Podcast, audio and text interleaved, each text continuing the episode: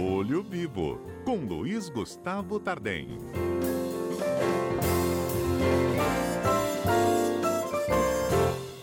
É, nesta pandemia tem muita gente com dificuldade de quitar né, suas dívidas, suas dívidas e seus compromissos mensais, como, por exemplo, o aluguel.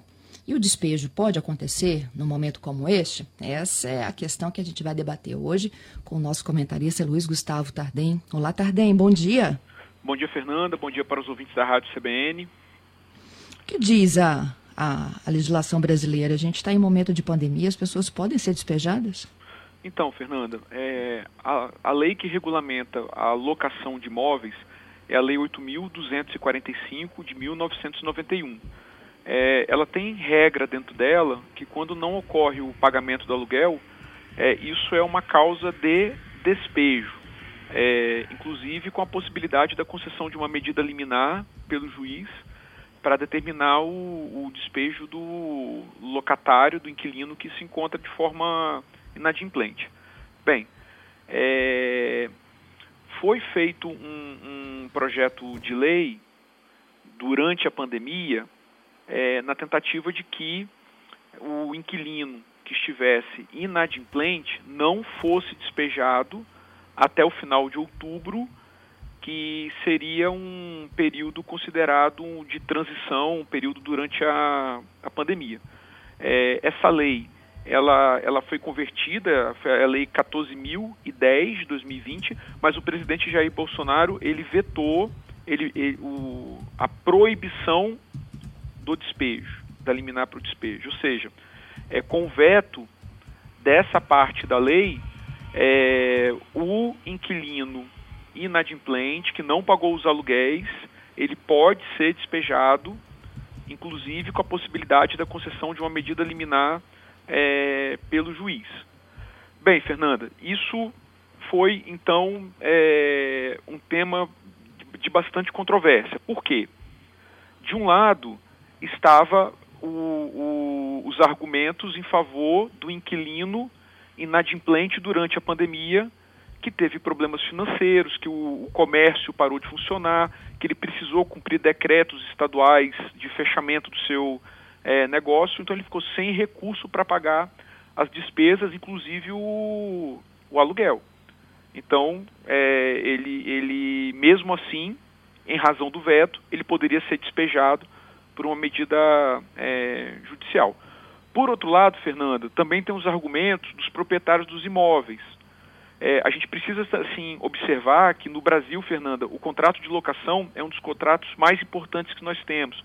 E tem muitas pessoas que usam o aluguel do imóvel como uma forma de subsistência. Então, as pessoas, é, é durante a vida, guardaram algum recurso, investiram em imóveis justamente para poder fazer uma fonte de aposentadoria. Então, se o locatário para de pagar e ele não consegue ter o despejo, isso poderia deixá-lo numa situação também é, complicada. Qual que é o meu entendimento, Fernando? É difícil para os dois lados, né, Gustavo? Sim, é difícil para os dois lados, porque entendeu a, a, os, os, argumentos? De um lado, Sim. tem os comerciantes um segmento muito grande de comerciantes de pessoas que perderam sua renda durante a, a pandemia, tiveram seus negócios fechados por decreto, não podia abrir, e ficaram sem recursos para pagar inclusive aluguel. Então pode ser despejado, porque a lei permite. Por outro lado, é, o dono de, donos de imóveis que dependem da renda do aluguel para subsistência. É, e tirando também, Fernanda, os grandes lobbies dos fundos imobiliários, que são grandes empresas, bancos que compram uma grande quantidade de imóveis, prédios comerciais, galpões comerciais e vendem cotas de fundo, que também fazem a sua pressão no Congresso, fazem a sua pressão em cima da presidência e isso também tem que ser levado em consideração. Meu entendimento, é, Fernanda, se o, o, o despejo tivesse é, ficado como proibido durante a pandemia, isso poderia aumentar em muito o inadimplemento dos contratos, da, da, a, a, falta de pagamento dos aluguéis. Vou colocar de, outra, de outra maneira. Se tivesse proibido o despejo, até final de outubro, talvez muitas pessoas não pagariam os aluguéis e deixariam de pagar, mesmo que negociar ou, ou, contariam com essa possibilidade até final de outubro. Então, com a possibilidade do despejo, eu entendo que acabou forçando tanto o locador como o inquilino a tentar chegar em acordo. É, porque se o inquilino Entendi. tem alguma condição de pagar e ele sabia que não ia ser despejado, talvez ele não pagaria falou, não vou pagar, porque eu não vou ser despejado. Nem, nem entraria numa negociação, Nem né? entraria numa negociação. Então, com, vou colocar aqui, entre aspas, aqui, com essa ameaça de poder ser despejado pela justiça, talvez a, a, a relação entre o locador e o locatário ficou mais séria, no sentido de tentar resolver. Ou do locatário realmente demonstrar para o locador dele que não tinha condições. Eu falei, eu preciso ficar aqui. Eu vi casos como esse. O locatário falou, olha, eu não tenho faturamento, eu, eu tenho interesse em permanecer do imóvel, mas eu preciso ficar três meses sem pagar. E o locador aceitou. Falou, prefiro que você fique três meses sem pagar, depois você volte o pagamento, do que você sair do imóvel e eu vou ficar com o imóvel aí em vacância, desocupado um ano. Agora, se tem uma regra proibindo o despejo, isso poderia colocar o, o locador, o locatário também numa situação assim muito é, poderia gerar uma desigualdade dentro do contrato e os locadores, os proprietários de imóveis saírem também muito prejudicados em relação a isso. Então eu é, achei a melhor. A justiça, em tese, ela decide por um despejo depois de quanto tempo de tentativas aí de se negociar, de se cobrar o atrasado? Não é uma coisa assim de atrasei um Não. mês, estou sendo despejada.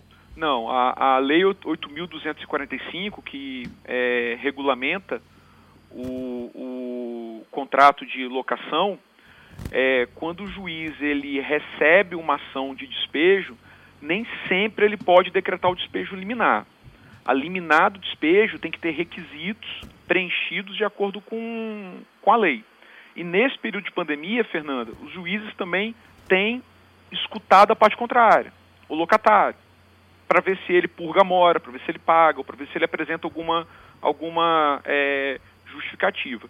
Então, assim, despejos liminares, aquele que o juiz nem ouve o locatário, nem ouve a parte contrária e já entra decretando despejo, não é tão automático assim. Mas é possível. Mas é possível. Ok? Eu só entendo Entendido. que, deixando a possibilidade do despejo, ficou, é, é, ficou melhor o ambiente de negócios, o ambiente jurídico para as negociações. E aí o locatário demonstrando a sua impossibilidade, fazendo a demonstração concreta, o locador é, também é, abrindo mão de alguma coisa e vários acordos foram feitos em relação a, a, ao contrato de locação nesse período. Bom, está explicado. Né? A tentativa sempre é a mediação, não é, Gustavo? Sim. É, é o, o diálogo entre locador e o locatário, Fernanda, e um diálogo quanto mais honesto. autêntico, honesto, transparente, melhor para as partes chegarem a, um, a uma é, solução nessa fase de transição. Essa é a grande dica de hoje. Te agradeço, Gustavo, pela participação aqui conosco e pela análise, viu? Uma boa semana, Fernanda, e até a próxima terça.